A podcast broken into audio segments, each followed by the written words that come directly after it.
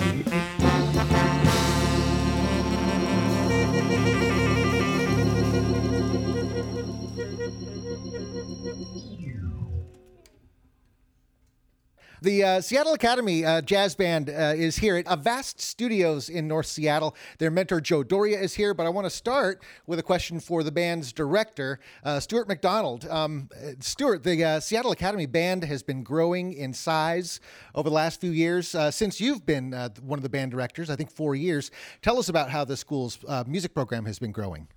Well, it's just a reflection, I think, of the growth of the school overall. We've had just the school continues to grow at a pretty pretty big rate. And um, when I arrived at Seattle Academy, we had three middle school groups and two high school bands. Um, that's now grown to six different middle school bands and two still, uh, but much larger uh, upper school bands. And we've got several combos there, and we also do a drum line and a pep band, and we've got all sorts of music happening at SAS right now. Excellent. And I know um, a lot of high schools are excited about uh, travels and competitions and trips. Uh, Seattle Academy has a trip planned. Tell us about it, Stuart. Well, it's a new festival. Uh, it's down, it's been put on by the people at Folsom High School down in Folsom, California. And so this is the same weekend as the Reno Jazz Festival. And um, our vocal jazz director, Mark Hoover, um, found out about this one, and we just decided to try something different this year. Um, it's a competition. It's over two days, and the band's going to get to play two different half-hour sets, one on Friday, one on Saturday of that weekend, and uh, both of them are at outdoor venues. Should be a nice time, and uh, we're really looking forward to it. Joe Doria.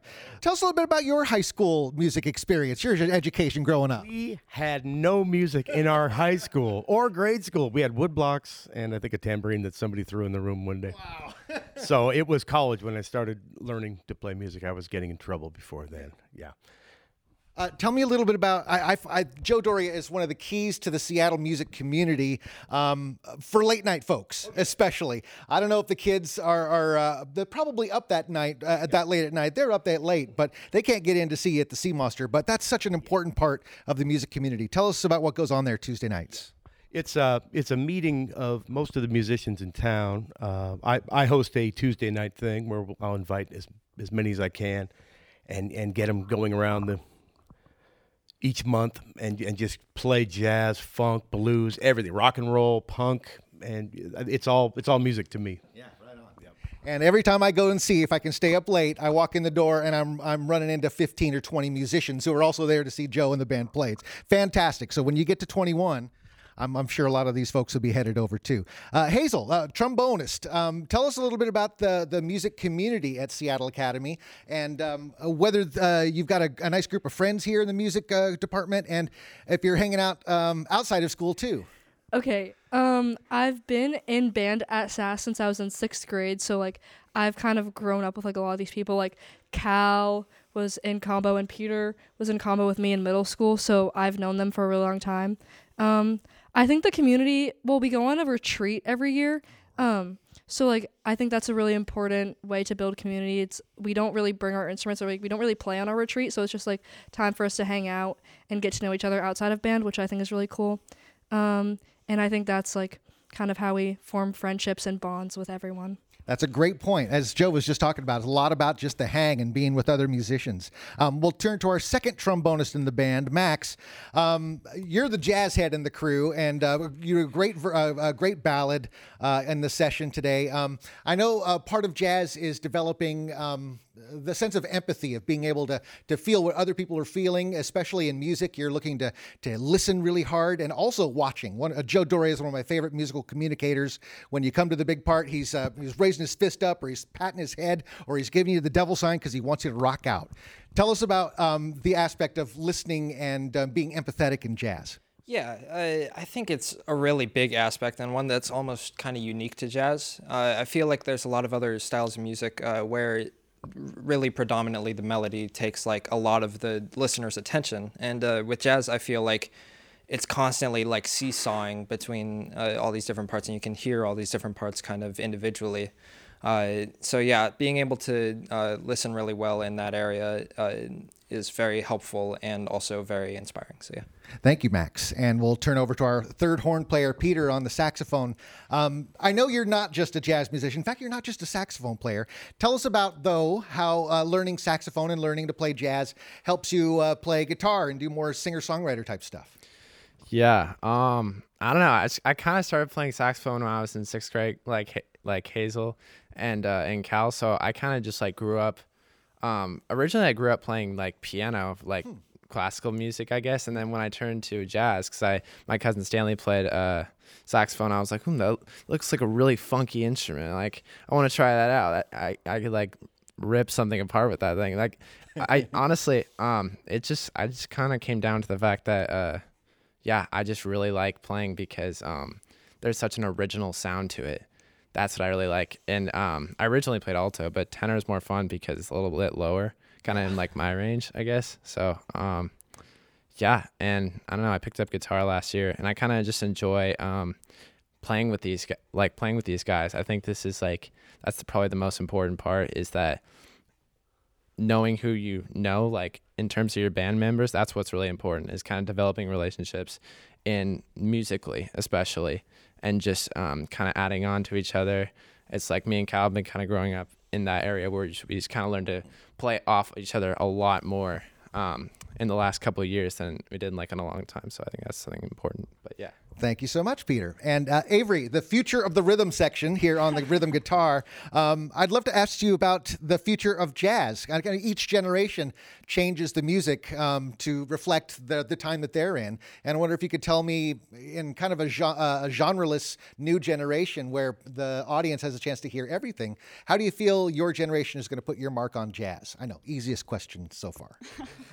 oh, gosh. Um, I don't know. I think uh, it's interesting, like seeing kind of how all the history of music is like coming together, uh, especially in the way that Stuart's leading this band. It's like, like I, I, we have a conduction exercise that we just practiced today that's full of uh, a ton of classic hits from like um, all of the late 1900s. So um, um, I, it's interesting seeing how those are all like coming together and and especially into jazz. Uh, it's like coming in an improv and um, yeah, it's a lot less of a formula, which I like. Like it seems, it, it feels very um, uh, freeing yes, almost to yeah. to like come in with your own style and then and and the music that you listen to, um, which for most of us I feel like isn't always jazz. uh, eh, you know, uh, it's fun to come in with that um, and just kind of let it influence how you play. Right on, right on. Uh, Eli, our bass player in the band, um, of one of the seniors in the rhythm section. Um, it was so much fun to have a, a, a, School of Jazz session with Joe Doria, which kind of equals the band is going to play more funky, groovy stuff. Um, the bass player, kind of the backbone of the groove. Tell us what it was like working with Joe Doria. Oh my God! Well, the first thing was when I don't think it was here at the first like kind of main rehearsal, but when Stuart sent me the song list I love the songs. no, I mean, I I just how do I say this? I love funk, and your songs that you chose really kind of it had the spin of. Of course, it was still jazz, but this was the first like jazz song I've played where I could actually like slap and pop, which I thank you so much for. These are seriously, you picked such good songs. Thank you so much. And finally, uh, my old friend Calvin Lundeen, uh, former School of Jazz guest DJ. Uh, he did a School of Jazz uh, remote studio session during the pandemic with uh, Seattle Academy's Red Combo with your friends Tito and Henry. Um, and here you are in your senior year. And I know that you play more than just jazz, too. Tell us about how your jazz training has prepared you to be a more well rounded musician. Yeah, I mean, I don't know. It's in the Seattle music scene, when you go into like any other scene other than jazz, it's really rare to find people that kind of have the training, I guess. Like when I go to like a punk show or something, I love the scene, I love all the people, I love the music, but you don't find a lot of people that really listen to jazz like and like you know know how it works or know how to play it. Um, and so definitely like and people will come up to me when I play gigs at you know wherever with other bands. They'll be like, "Are you jazz trained?" And I'm like, "Yeah." How could you tell? Like, you know, whatever. Um, and so I think it just kind of makes you stand out in a way in scenes that aren't, you know, related or they're distantly related, um, which is really cool.